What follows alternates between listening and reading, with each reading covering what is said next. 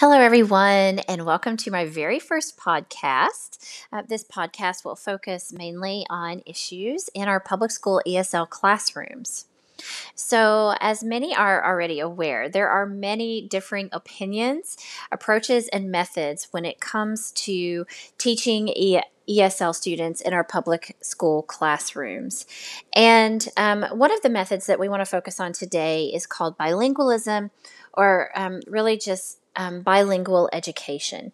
Bilingual education differs from many of the other methods because it actually um, sort of okays the student and the teacher to actually use the native language or the L1 to help them learn the target language, which would be the L2 it's important to emphasize here, um, just to make sure that people are clear, that the use of the L1 is not, you know, there to be used as a crutch for the student. In fact, the student oftentimes is encouraged to really focus on trying to use the L2, but the teacher can use the students native language or L1 to help facilitate that learning, to help communicate with the student and help them to gain access and knowledge to the L2 um, much quicker and much faster.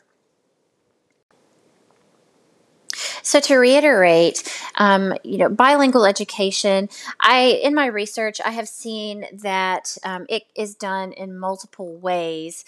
Uh, um, it all serves to sort of keep the L1 or the native language intact. You know, to keep the students, uh, you know, own native culture and identity. It helps to establish a respect um, and a pride of their own um, personal culture of which they came from, but at the same time, uh, helping the student become very, you know, aware of American culture and to become more fluent and confident in the English language. Because when it comes down to it, we want all of our students, all of our students, to be able to have access to the content that's being taught in the classroom and to help them master the standards that we are teaching in our classrooms.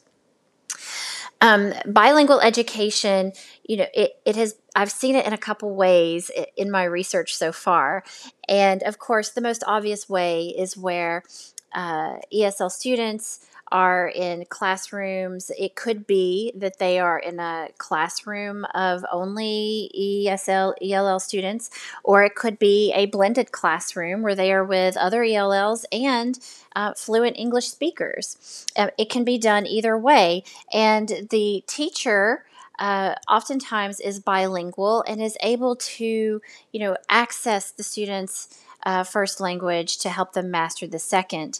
And in a blended classroom where you might have half um, native English speakers and say half that speak a foreign language, um, I have seen classrooms where the bilingual teacher is actually helping both sets of students access a new language. So, for instance, your Spanish speakers are using their Spanish to learn English, and then the English speakers are using their English to learn Spanish.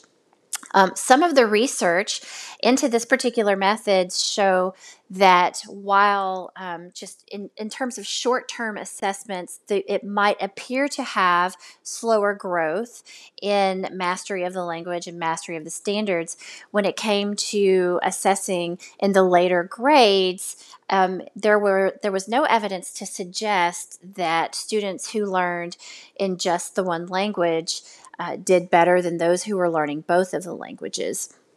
And so, you know, it, it is it's a controversial method.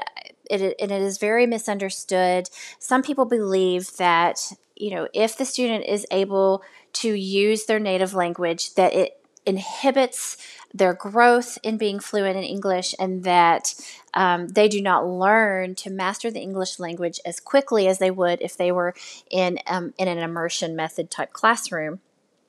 They also believe it can cause divisive, divisiveness in a classroom um, where a student is learning uh, both languages. However, uh, people that um, are proponents for this particular method feel like that it has many benefits. Um, one, just that it develops a student who is capable of speaking and communicating fluently in two languages. And we all know that oftentimes when applying for jobs or looking for uh, job opportunities, particularly uh, in the business world or the medical world, um, being bilingual is definitely an asset to have. And so it actually is looked at as possibly creating more opportunities um, for these students in their future if they are able to establish and maintain fluency in two languages. Also, because ELL students oftentimes can feel isolated in a class of fluent English speakers or even lose some of their own personal identity. Um, in a bilingual classroom, it is set up very much to um, to teach appreciation of the different cultures represented in the classroom and help that student to be more comfortable and feel proud of their culture and to keep that uh, first language intact.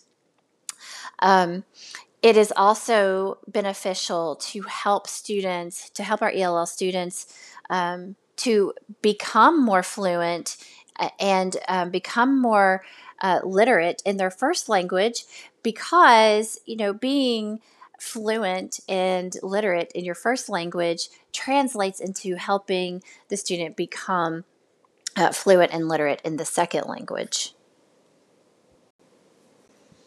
So I'm interested to know what everyone else thinks.